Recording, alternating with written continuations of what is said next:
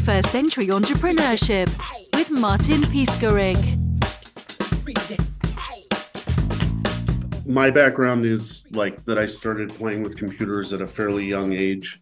Um, I my dad bought me my first computer when I was seven, and I kind of started taking them apart, playing with them, and in middle school and lower school, I had a bunch of really nerdy friends, and we'd kind of, uh, you know, the teachers had no idea how to use the computers, so we uh, it was a little bit like a jungle, and we did crazy things like take them apart, plug powers, supplies into each other, cause explosions in the library.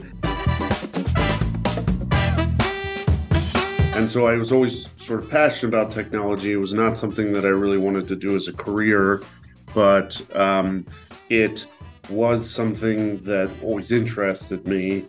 I kind of fell into it because, quite honestly, I didn't know what else to do with my life. I have a degree in theology, and uh, I didn't want to become a rabbi. So uh, uh, instead, here I am.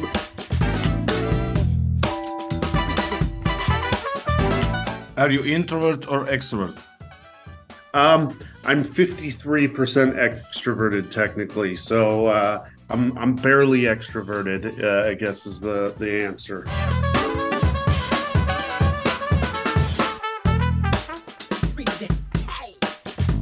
And you can you can still sit and do the programming 10 15 hours or no, I haven't. I haven't written a line of code in two years, probably. Uh, Kyle, my co-founder, uh, who is um, to be honest, after several decades of doing this, he's a little burned out of coding as well. But um, yeah, he he's much deeper than I am. We've been really fortunate. We've hired a bunch of really smart people who have kind of taken over the day to day of that, um, and we focus on some other things. But um, I was never a really good programmer. I, I was a very fast programmer. I was good at getting stuff done, but um, I was never like uh, exceptional programmer.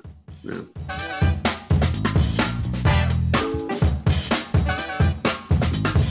But you have other skills that helped you develop your company. So let's go back to the journey. After the university, you were full-time employee for several companies, yes? Yeah, so after university I graduated during the last economic collapse. I couldn't really figure find a job and I ended up getting um, an internship at a software company. It was called iMaginations. They made patient education software. Um, I worked there um, and um, I enjoyed it. I got recruited by a company called Red Hat, um, which um, they're a fairly well known um, software company.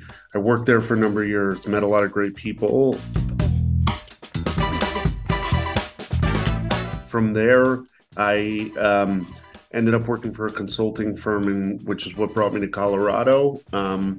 I worked there for a while. Um, I worked with a number of different really large organizations. I was kind of doing the same thing over and over again.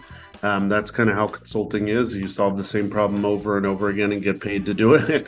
um, that I found that to be a little frustrating. So I tried to start a product company, um, but I funded it via running a consulting company, which is something that requires a tremendous amount of discipline um, that I seem to lack. Uh, so the consulting side of that really cannibalized the product side of it. We ended up sort of being acqui-hired by one of our largest customers. Um, along that way, I met Kyle, who's my co-founder. He was one of my customers, then became my first employee at my consulting company. Then he came with me when we got acqui-hired Fred Yoon, who's our co-founder, was the person that led the acqui-hire. He's our other co-founder, um, and we kind of um, together started um, HarperDB. Um, part of that was, you know, we were extremely passionate about solving the problem that we solved. Part of it was that we kind of wanted to work in a different environment. We wanted to do things a different way. We had different thoughts about how entrepreneurship should look, how startups should be run, uh, what vision and leadership should look like. And so we started HarperDB uh, five and a half, over five and a half years ago. And um, we're still here, uh, which is probably our biggest accomplishment.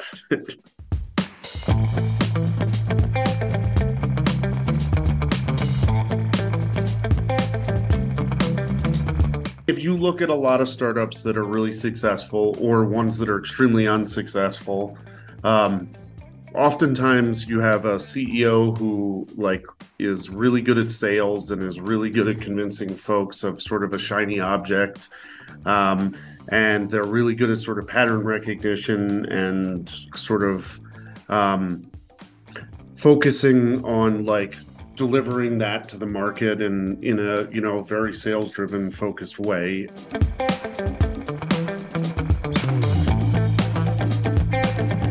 I really and my co- co-founders we wanted to build a product that was meaningful that did something real um, and we wanted to build a company around that culture where we were thinking about longevity where we were thinking about you know hey we'll be here in 5 10 15 years.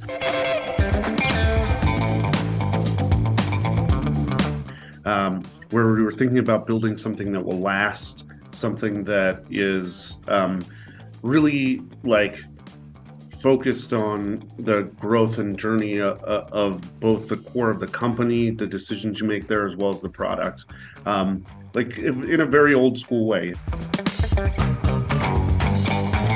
If you think about, you know, um, like GE, or if you think about like Ford and how, you know, they built these foundational companies and they grew from a similar perspective and they really continue to iterate on the Model T until you have the Ford F 150.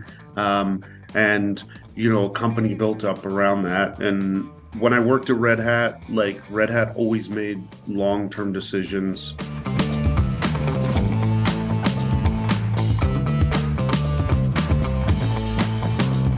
I think there's a tendency in the startup world to make really short term decisions that um, lack vision. We we spent a lot of time in the beginning thinking about what our vision was, the problem that we wanted to solve, what kind of culture we wanted to create. Um, and the vision that we had was we wanted to make developers' lives easier and better. And the culture we wanted to create was one that was extremely transparent and authentic. Um, so I'm a pretty rough around the edges type dude. I'm not extremely polished. I don't speak that eloquently, and I'm not, um, you know, I'm not someone you want up on stage in front of fifty thousand people. I, I'm not that charismatic, but I try to be really authentic and transparent with our team and our customers, and I try to be bring my real self to work every day.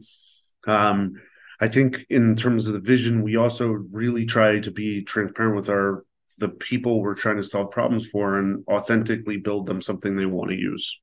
What is success for you uh, in business and what is success for you in your personal life? Yeah. And do you have personal life? Yeah, uh, uh, success in personal life is probably a much harder to achieve goal.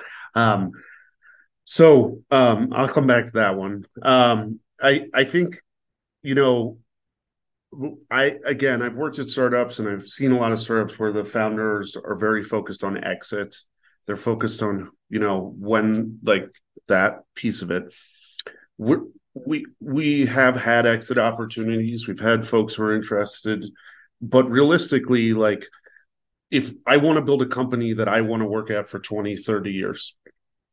And for me, success is that we're still here, that our employees, you know, most we have very low turnover, that we've managed to scale the team by 100% while keeping the culture that we have, bringing in even better people than we had before, people who are smarter than we are, the founders who are better at doing this, but who are a great cultural fit. And everybody wants to be here and, and you can feel it and that they want to keep working on this and they want to keep building it. Um, you know, and that we, the founders, want to keep growing this and keep doing it for as long as we're able. Um, I think, in terms of like, obviously, you know, we didn't do this because, like, we're not socialists. We want to, you know, we, we did it to create uh, monetary value for ourselves, for our investors, and obviously that's something that we desire. But there are many ways to do that, and um, you know, I think our ultimate goal is just keep growing a great company and building a great team. And ultimately, those things will show up and focus internally versus worrying about those external things. Um, people find that confusing. They find interacting with us and our behavior is confusing because it's a little different because of that. I think success in the personal life side, that's been interesting for me, honestly. I'm turning 40 this year. Um, I've been working in startups since I was in my 20s. Um, and so, like, you know, my perspective on it has shifted dramatically as I get older and as my body doesn't work as well. And um, I've been through a lot. I was married, I got divorced uh, while doing this. Um, I, I'm lucky that I have a really great partner and I have an awesome stepson. And um, like, that they're hugely important to me in my life. Um, you know, I used to be really focused on buying a gigantic yacht someday, and now I'm more focused on like making building that life together. And I've had to because when you do this from a longevity perspective, you have to shift your focus a little bit to like the instead of the outcome you have to focus on like be mindful of the present um, that's sort of hard to do when being this founder and ceo of a company is all consuming and you have a million worries and people want to answer a million questions and so that's been a journey for me um, uh, but I, I i try to balance those two things. I'm not great at it uh, but I, I, try my best uh, but i probably fail most of the time.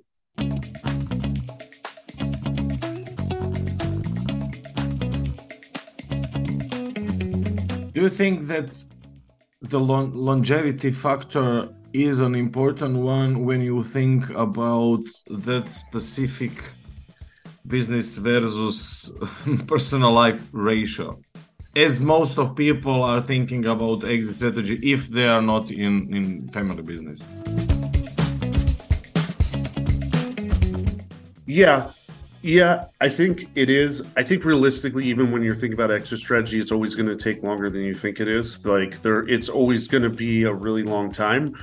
I think though, when you're not solely focused on exit, it definitely can take longer. And then the other element to that is you may have the opportunity to exit but not want to. And so if you balance things correctly, that is more appealing. And hopefully, if you're doing things correctly, your value keeps growing.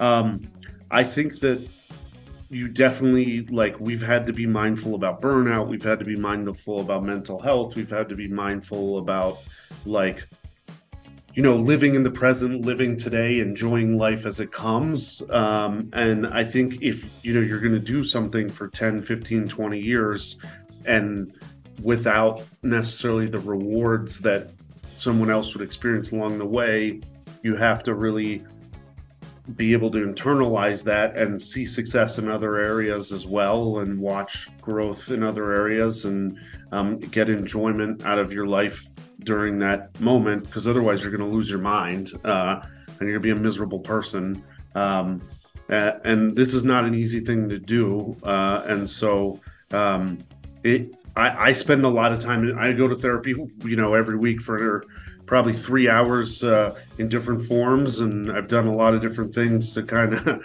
stay grounded, um, and it's important to me.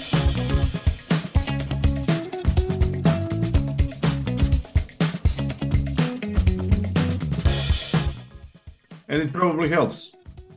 And it, is there an honest conversation with your partner regarding the almost infinitive growth and and that growth is it an organic growth so it's easier because it's organic growth or you cannot control that either?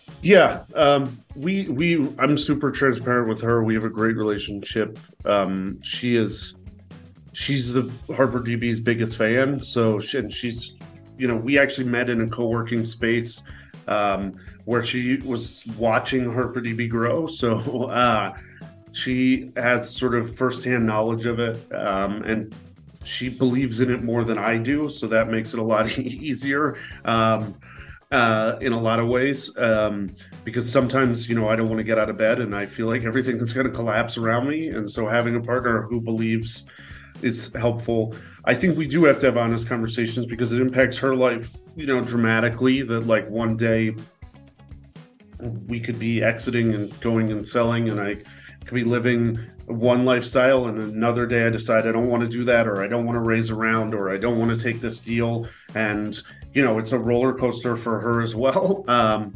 or other things will happen where something will just explode because the growth is organic and it, uh, unlike we're we do very large scale deals with very large companies so it's not like I wake up one day and I log in and we went from 2,000 users to 20,000 users to 200,000 users. It's a much more um, mentally intensive, high touch, actively engaged thing for a me to make us grow.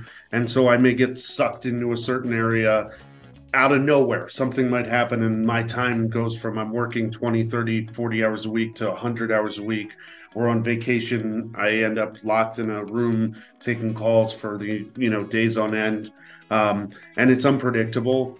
We've done a good job of trying to put systems in place to protect our personal life, to make my work life balance easier. Um, she's really mindful about that.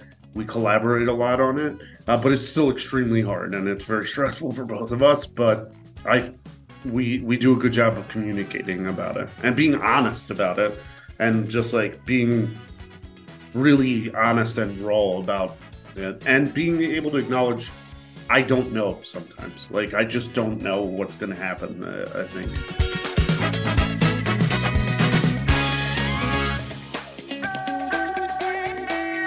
Twenty years in in in developing businesses and developing yourself. What would you say autopilot states or trance state versus being into awareness or, or consciousness? What's your ratio? Do you think that last 20 years just passed away? Yeah no it's uh i blinked one day and i'm 40 years old it's a lot of how it feels so i I don't know the answer. Like part of me, I was very conscious, active. I I knew what was going to happen. I listened to the stories about other entrepreneurs and the toll it took on them. I went in knowing, but uh, to be honest, like on the flip side, was I prepared? Absolutely not.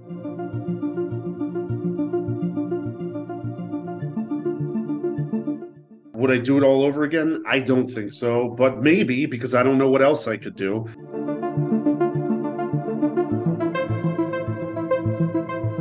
But I feel like a lot of my life just kind of passed by and I wasn't there. I was, you know, working 100 hours a week. I was constantly chasing something. I was not present. I didn't enjoy a lot of elements of my life.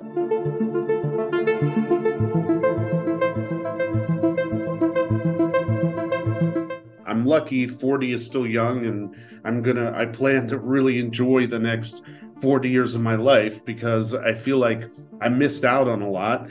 Um, I wonder if it was worth it. Um, but I also, you know, I don't know what else I could have done.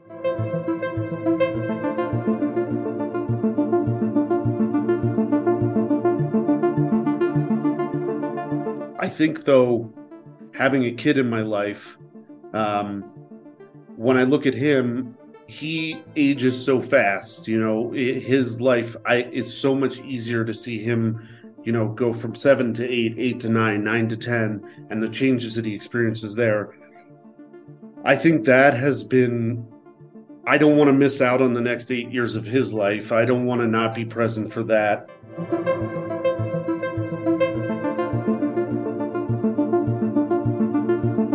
But I still am not going to give up on HarperDB in any way. And so finding the way to balance being as present as his life as I can, sitting there and saying, every time I decide that I'm not going to hang out with him or not do something, being mindful of the decision and actively making that decision, kind of like what you said, is not being on autopilot about those decisions, not assuming that the business always needs me or I always have to go, and kind of taking a breath, and it could just be a single second, that one second in which you make that decision. I think that has changed my life in that that does allow me to be more present and actively engaged.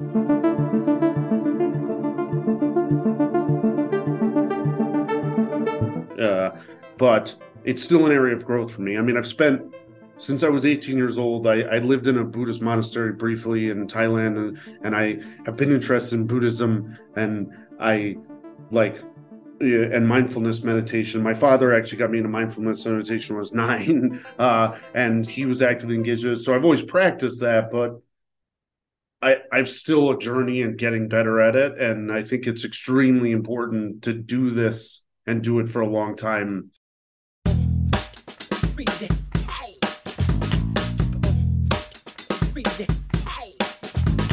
So you have uh, business partners and you have a partner in your private personal life. So do, do you think that you would be able to cope with all that by yourself?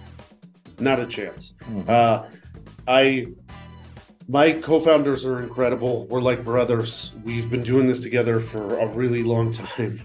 Um, I trust them more than I trust anyone. Um, you know, I I've been there. I've watched their kids grow up. I've been through. You know, we've been through a many personal things together, you know, deaths, marriages, divorces, children being born, um, accidents. So we have a very strong bond. Um, my and in my personal life, doing this alone would be impossible.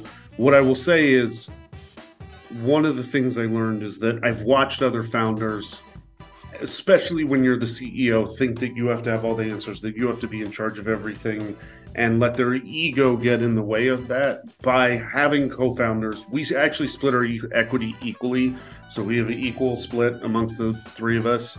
Um, and i did that very mindfully because i didn't want to be in this by myself. I didn't want to be like me carrying the ball alone. Kyle has put and fred have put as much into this as i have. Uh, and we when one of us is down, the other two are there to support them and kind of carry them through because that's going to happen when you do something for six years.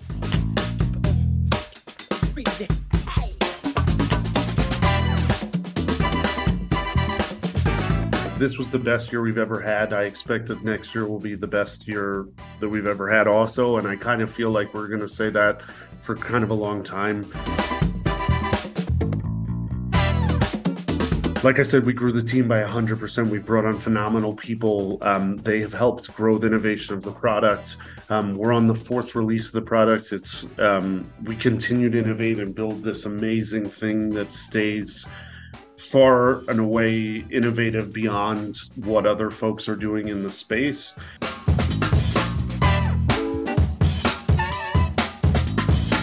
We have about 100,000 uh, developers using the platform now. We brought on some uh, really massive clients.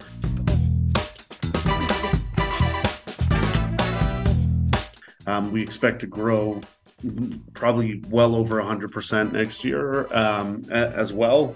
And I would say uh, I've been able to do that and hang on to the rocket ship because of all the shit that I've learned and all of the stuff that I've been through.